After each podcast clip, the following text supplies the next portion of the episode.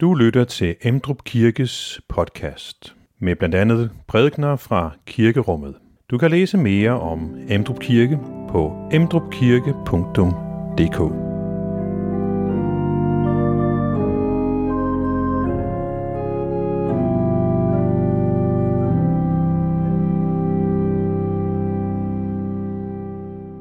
Velkommen til gudstjeneste. Vi er nået til den femte søndag efter Trinitatis. Og i dag så skal vi stille, bliver vi stillet et spørgsmål. Hvem siger du, at Jesus er? Hvem siger du, at Jesus er? Jeg ved ikke, om I nogle gange øh, tænker over det, når, når politikere bliver interviewet i øh, tv-avisen for eksempel, og de får et spørgsmål, de helst ikke vil svare på. De er rigtig gode til at svare, og så tænker man, hvad var det egentlig, du svarede på der? Og journalisten spørger igen, hvad er det, du mener om det og det og det? Og de svarer igen på en øh, undvigende måde. Lad os prøve at lade være med det. Lad os prøve ikke at give politikers svar, når Jesus spørger, hvem siger du, at Jesus er? Lad os prøve at svare på det af et ærligt hjerte over for ham.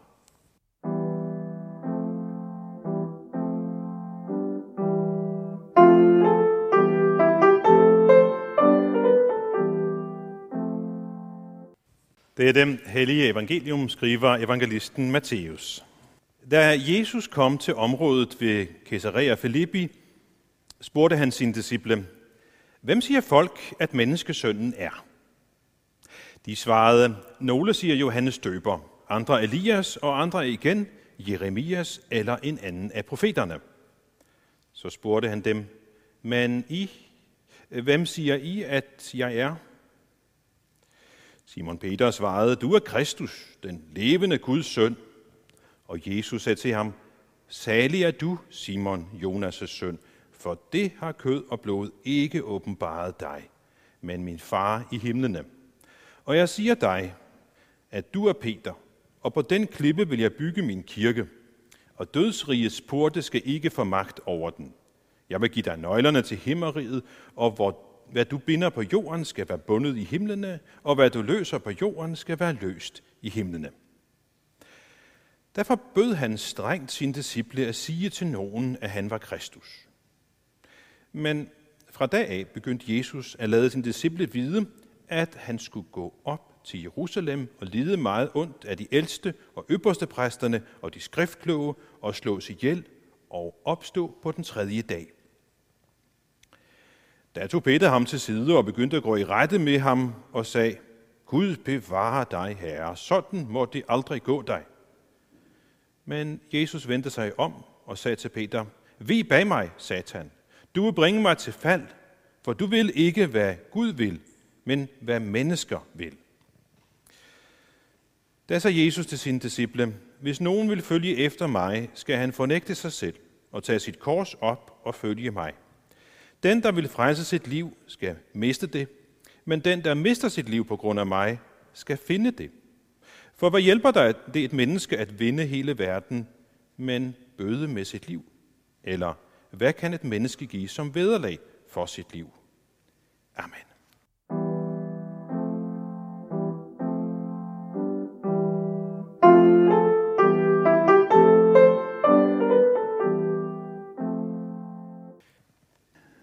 Nogle gange så har jeg mest lyst til bare at få lov til at være i fred.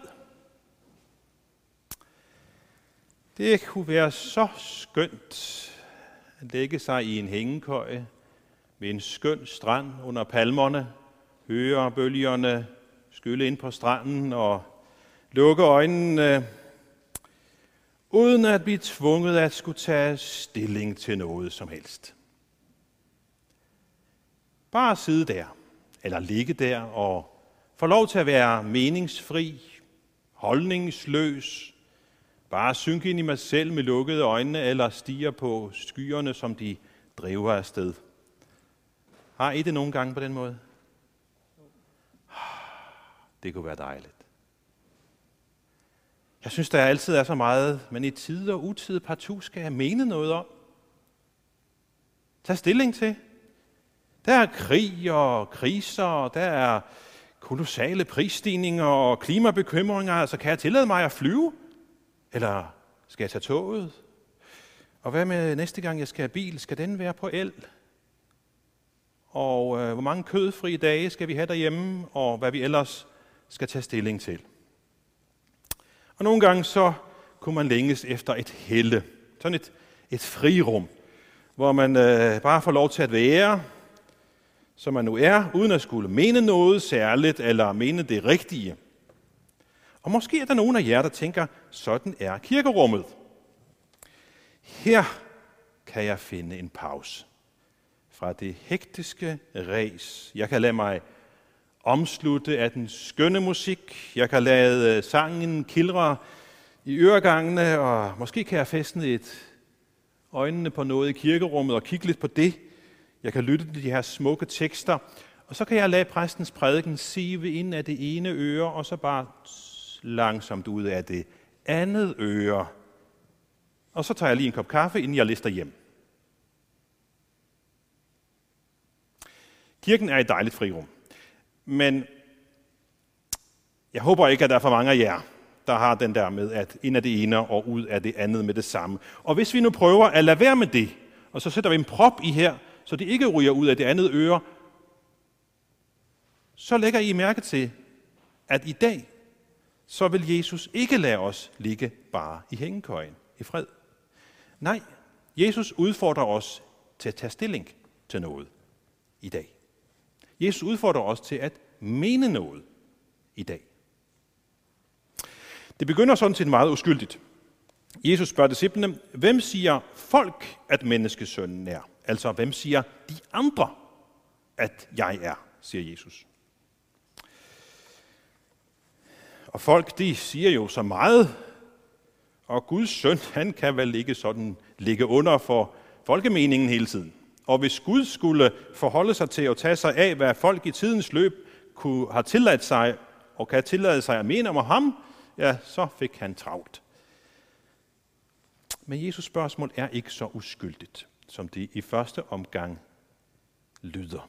For i næste øjeblik så bliver det alvor, og han spørger, men I, hvem siger I, at jeg er? Det første spørgsmål, det var forholdsvis nemt, det var de andre. Hvad mener de andre? Og så drejer han spørgsmålet. Tak for det, men hvad med dig? Og, og det er som om, at Jesus med det spørgsmål, så levner han os ikke nogen gemmesteder, hvor vi ligesom kan gemme os bag, hvad de andre nu tænker og går og mener i det daglige. Med et så bliver det her nærgående og, øh, og forpligtende. Det er jo næsten som om, man sidder ved det grønne bord, og eksaminator spørger, hvad er svaret? Så hvis du troede, at du i dag kunne sidde og putte dig lidt og lade prædiken sive ud af det andet øre, så kan det være, at du i dag vågner lidt med de her spørgsmål, som lyder til dig og til mig. Hvem siger du, at Jesus er? Du skal selvfølgelig ikke svare mig. Det er Jesus, der spørger dig. Og det her spørgsmål, det bliver stående. Det er som om spørgsmålet ikke vil lade os være i fred. Måske kan man opleve de her spørgsmål lidt, lidt anmasende. Måske lidt uhøfligt påtrængende. Og så tænker du måske, ja, altså det spørgsmål, det kan jeg sådan set ikke svare så entydigt på. Altså, Øh, troen, jamen det er vel ikke sådan en klippefast, uforanderlig, stivnet størrelse, som jeg ligesom bare kan hive frem fra mit indre, så snart jeg får brug for det, eller øh, som nu, når jeg øh, bliver udsat for en uanmeldt øh, øh, øh, troseftersyn. Troen, den er vel levende. Og det kan man svare, jo, det kan der sådan set godt være noget om, men problemet er bare, at spørgsmålet bliver stående. Hvad mener du om Kristus? Hvem siger du, at Jesus er?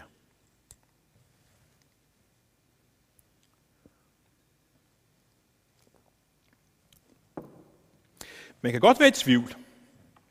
Man kan godt være på vej i sin forståelse af og tanker om Jesus. Men med det her spørgsmål, så tror jeg, at Jesus også vil vise os, at det ikke er meningen, at vi skal leve i en evig, meningsfri zone omkring det her spørgsmål. Fordi vi kommer ikke udenom det. Hvad mener du om Kristus? Hvem siger du, at Jesus er? Og Peter han er det første til at svare på spørgsmålet, så kan vi måske hente lidt hjælp hos ham. Hente hjælp hos den øh, Simon Peter, som Jesus kalder for den klippe, som han vil bygge sin kirke på. Den Peter, der også bliver udstyret med himmerigets nøgler. Peter han svarer på spørgsmålet og siger, jamen du er Kristus, den levende Guds søn.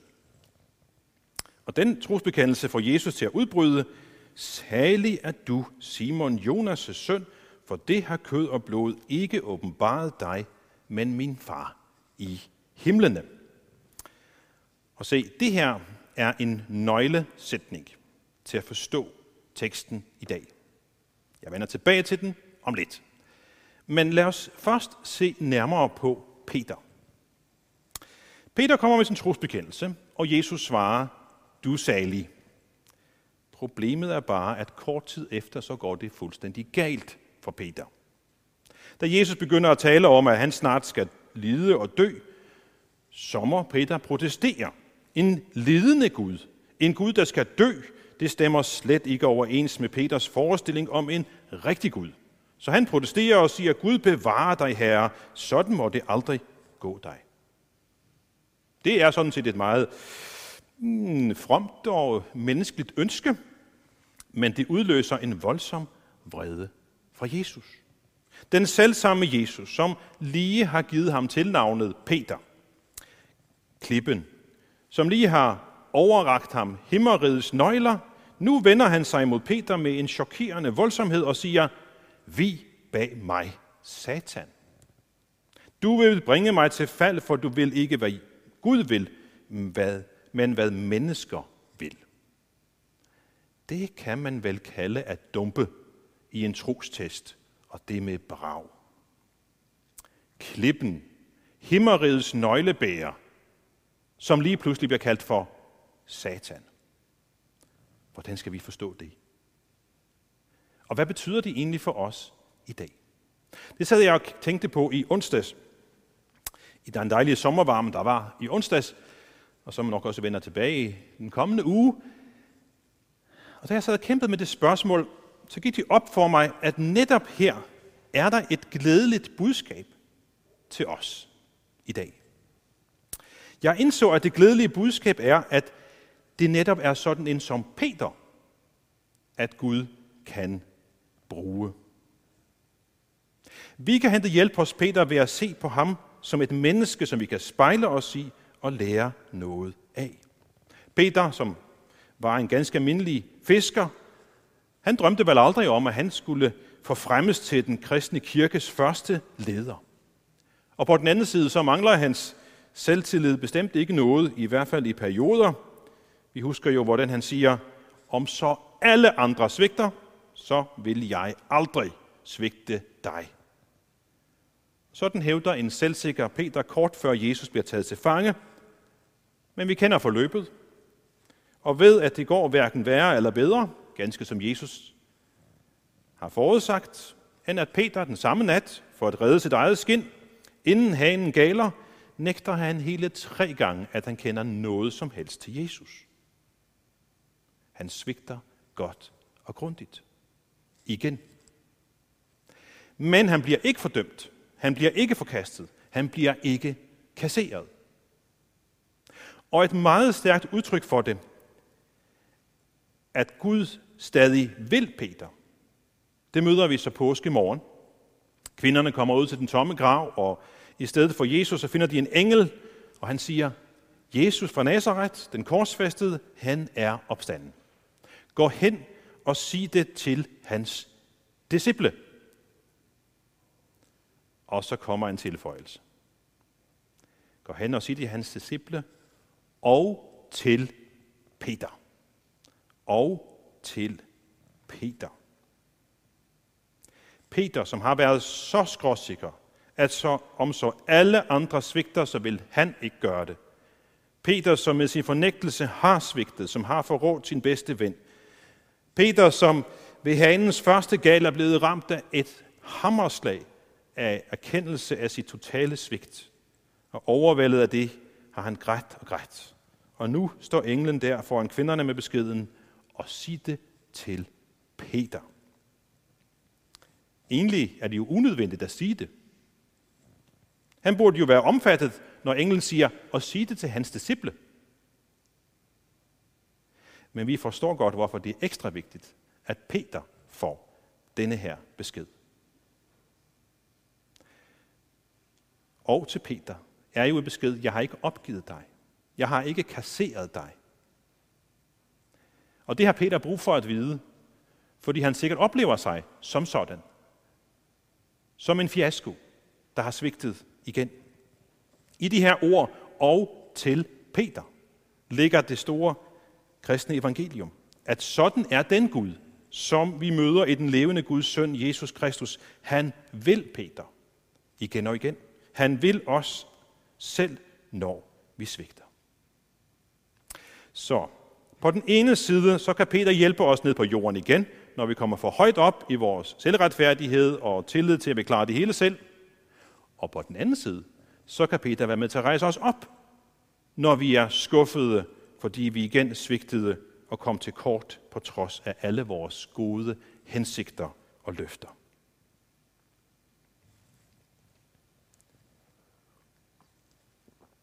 Men vi er ikke helt til bunds endnu. For at komme til bunds i, hvordan og hvorfor vi skal spejle os i Peter, så skal vi bruge en nøgle. En nøglesætning.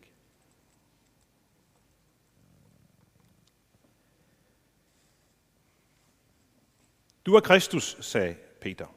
Og Jesus svarer, salig er du, Simon Jonas' søn, for det har kød og blod ikke åbenbaret dig, men min far i himlene. Så Peter bekender dette, og Jesus siger, at han er salig. Han er evig glad. Men den her nøgle siger os også noget mere. Den siger også, at Peter ikke nødvendigvis har gennemtænkt det hele og så sat sin tro på Jesus. Nej. Hvem er det, der har gjort ham, sat ham i stand til det? Hvem er det, der har åbnet op for hans bekendelse? Det står jo i sætningen her. Er det ham selv? Det er Gud. For det har kød og blod ikke åbenbaret dig, men min far i himlene. Gud har åbenbaret det for Peter. Gud har åbenbaret sandheden om Jesus til Peter. Den nøgle har vi også brug for. Når vi står over for det samme spørgsmål, hvem siger du, at Jesus er? Så er det svar på spørgsmålet ikke bare op til os selv. Vi kan, som Peter heller ikke lige pludselig træde frem og komme med en sådan trosbekendelse. Vi har også brug for samme nøgle. At Gud åbenbarer, at Gud afslører sandheden om sin søn for os. Og det gør han ved Helligånden. Ved Helligånden afslører Gud det rigtige svar for os. Det er ham alene, der kan få dig og mig til at kende og tro sandheden om Jesus. Det er Helligånden, som gør, at vi fra et fyldt hjerte med tro kan sige, som Peter, Jesus er Kristus, den levende Guds søn. Og responsen kommer med det samme. Du er salig, din bekendelse vil bære dig gennem døden, og dødsrigets porte skal aldrig få magt over dig. Du er salig. At kende Jesus og ved Helligånden at tro på ham, hvem han er og hvad han har gjort for os, det er nøglen. Og det hele begynder med de her simple spørgsmål, og alt vil også slutte af med det samme spørgsmål. Hvem siger du, at Jesus er? Jeg håber, at vi alle vil besvare det spørgsmål med sandheden i hovedet og ved Helligånden med troen i hjertet. Jesus er Kristus, den levende Guds søn. Har vi svært ved det, så lad os vende os til ham i bøn og sige, Gud, hjælp mig med at svare på det spørgsmål. Og jeg er sikker på, at han gerne vil hjælpe. Det kan også være, at du har brug for at tale med nogen om det. Hvis der er noget, der, der er en kamp i dit indre, tag fat i mig eller en af de andre. Hvis det er et spørgsmål, som du har svært ved at svare på. Jesus stiller spørgsmålet. Jesus vil gerne have et svar. Og Gud hjælper os med at svare. Amen. Find flere podcast og læs mere på emdrupkirke.dk